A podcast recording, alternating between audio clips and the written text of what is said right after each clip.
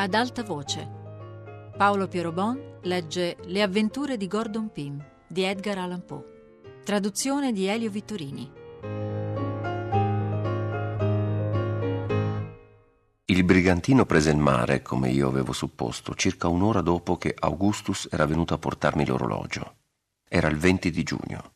Si ricorderà che io mi trovavo nella cala da tre giorni, durante i quali in coperta c'era stato un movimento così incessante, un tale andirivieni, specie nella sala di castello e nelle cabine degli ufficiali, che il mio amico non aveva potuto in nessun modo cercare di farmi visita senza correre il rischio d'essere scoperto.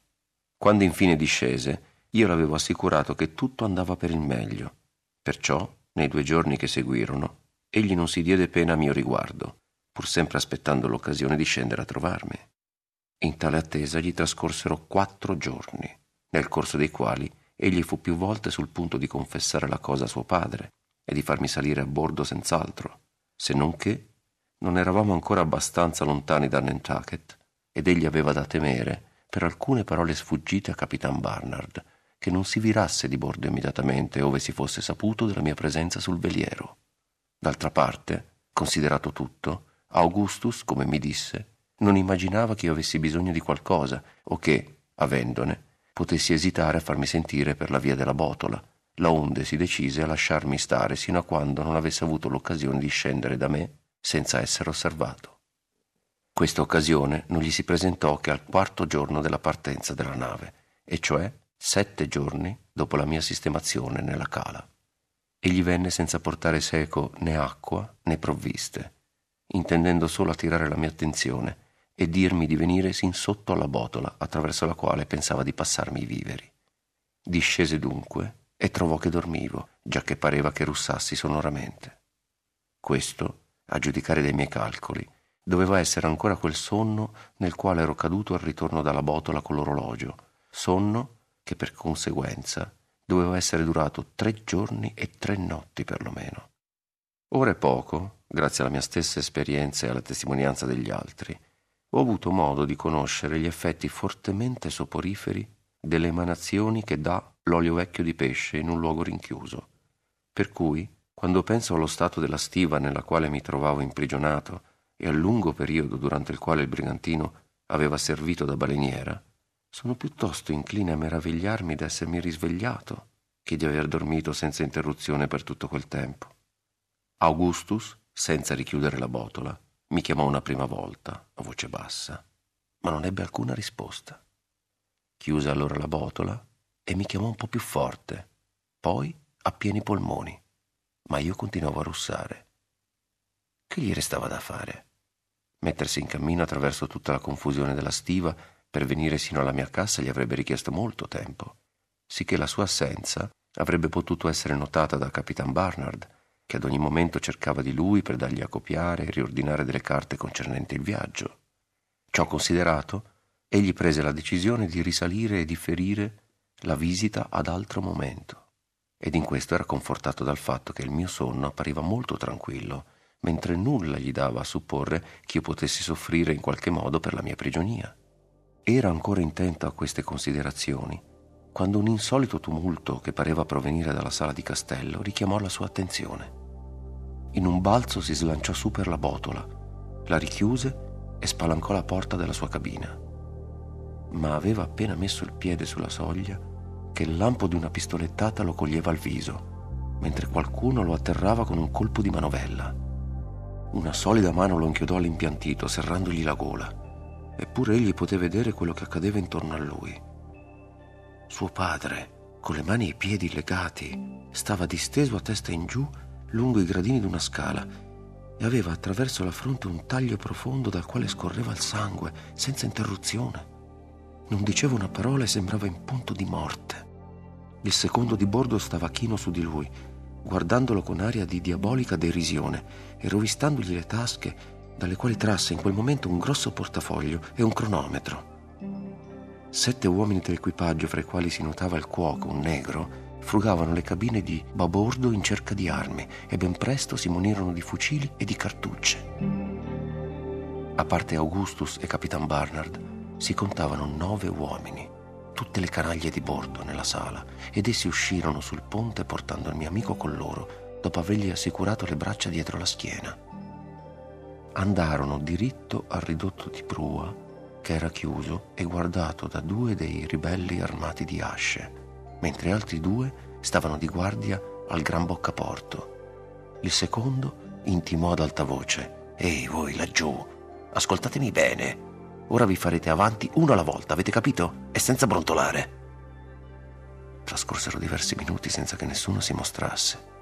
Alla fine, lagrimando pietosamente, venne fuori un inglese che s'era imbarcato come mozzo e scongiurò il secondo, nei modi più umili, di risparmiargli la vita.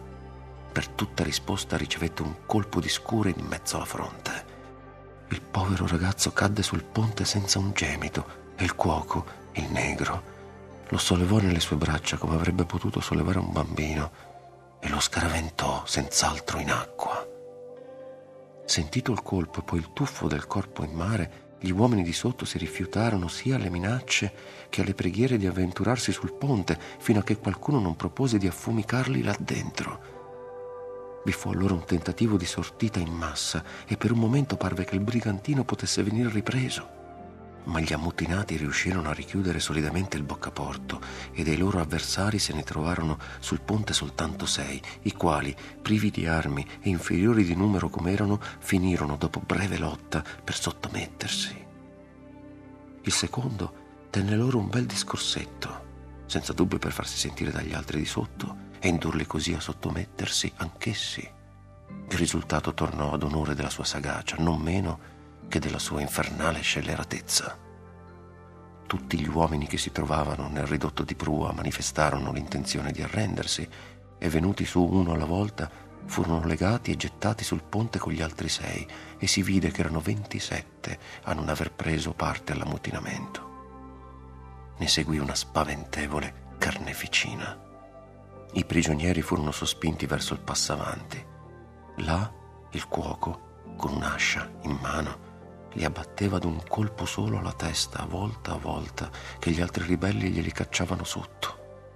Ventidue uomini trovarono in tal modo la morte e Augustus si considerava perduto anche lui e si aspettava il suo turno da un momento all'altro, ma parve che i miserabili si sentissero stanchi o in qualche modo disgustati di quella sanguinosa fatica, poiché i quattro ultimi prigionieri e con essi il mio amico, che era stato gettato sul ponte come gli altri, vennero risparmiati, mentre il secondo mandava a cercare del rum e tutta quella banda di assassini si abbandonava ad un'orgia sfrenata che durò sino al tramonto del sole.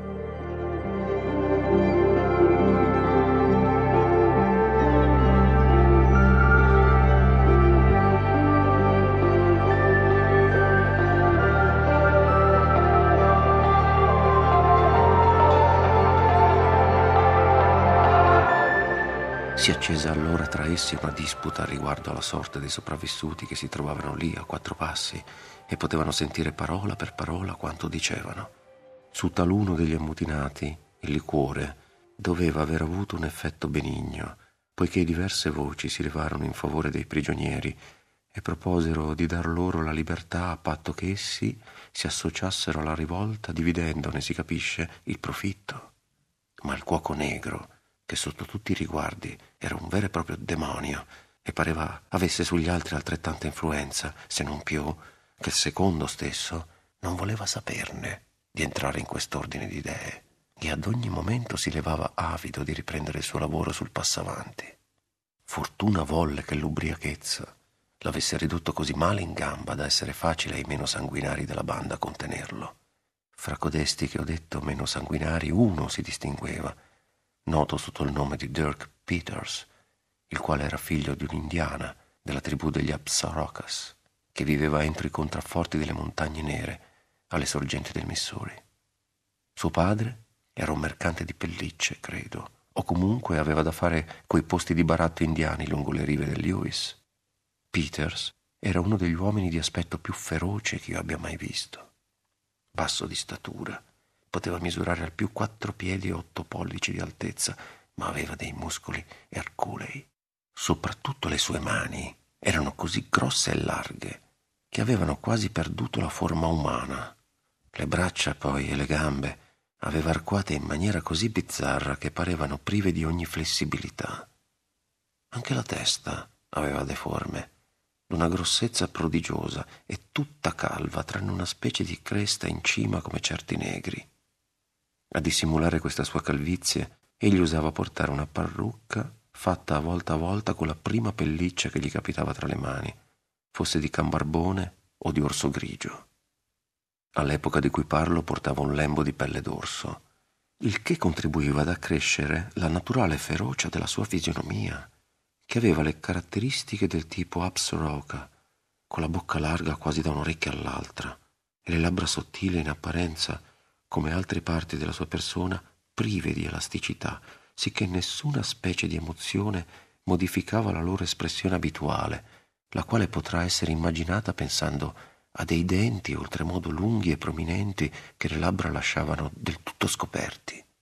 A prima vista si sarebbe detto che l'uomo fosse in preda a un riso convulso, ma ad un esame più attento si capiva, non senza un brivido, che se quella espressione denotava la gaiezza, doveva trattarsi della gaiezza di un demonio.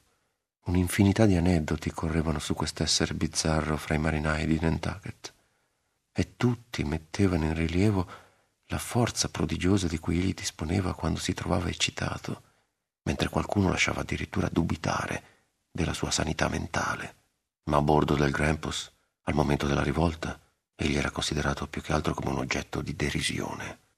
Se io mi sono dilungato in tal modo a parlare di Dirk Peters, è stato perché, malgrado tutta la sua apparenza di ferocia, egli divenne lo strumento principale della salvezza di Augustus e perché avrò sovente occasione di nominarlo nel corso della mia storia, la quale, lasciatemelo dire, conterrà nella sua ultima parte episodi di natura così eccezionale e così fuori dai limiti dell'umana credibilità che io, nel continuare a raccontarla, dispero di poter essere mai creduto e non confido che nel tempo e nel progresso della scienza affinché talune delle mie più rilevanti e meno plausibili affermazioni trovino conferma.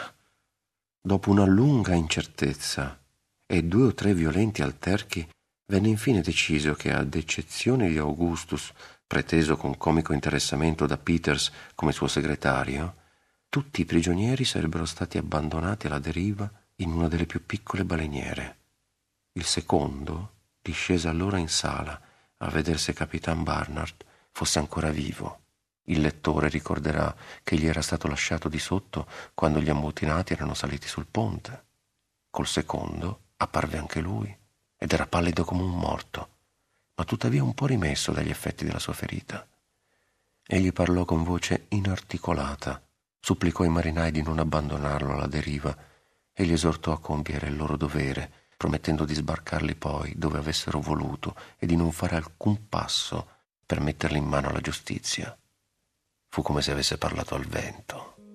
Due dei furfanti lo afferrarono per le braccia e lo scagliarono fuori bordo nell'imbarcazione che era stata calata in mare, mentre il secondo era sceso nella sala.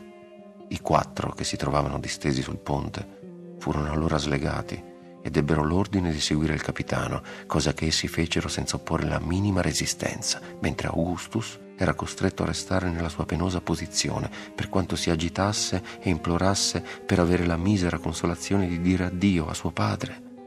Una manciata di gallette e una brocca d'acqua vennero calate per tutta provvista agli infelici, ma non fu dato loro né albero, né vela, né bussola, né remo.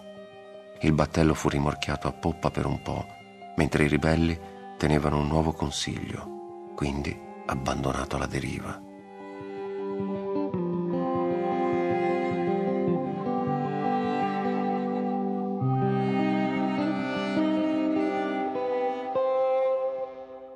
Intanto s'era fatto notte. Non si vedevano né luna né stelle e il mare diventava cattivo, con le ondate corte, sebbene non soffiasse troppo vento.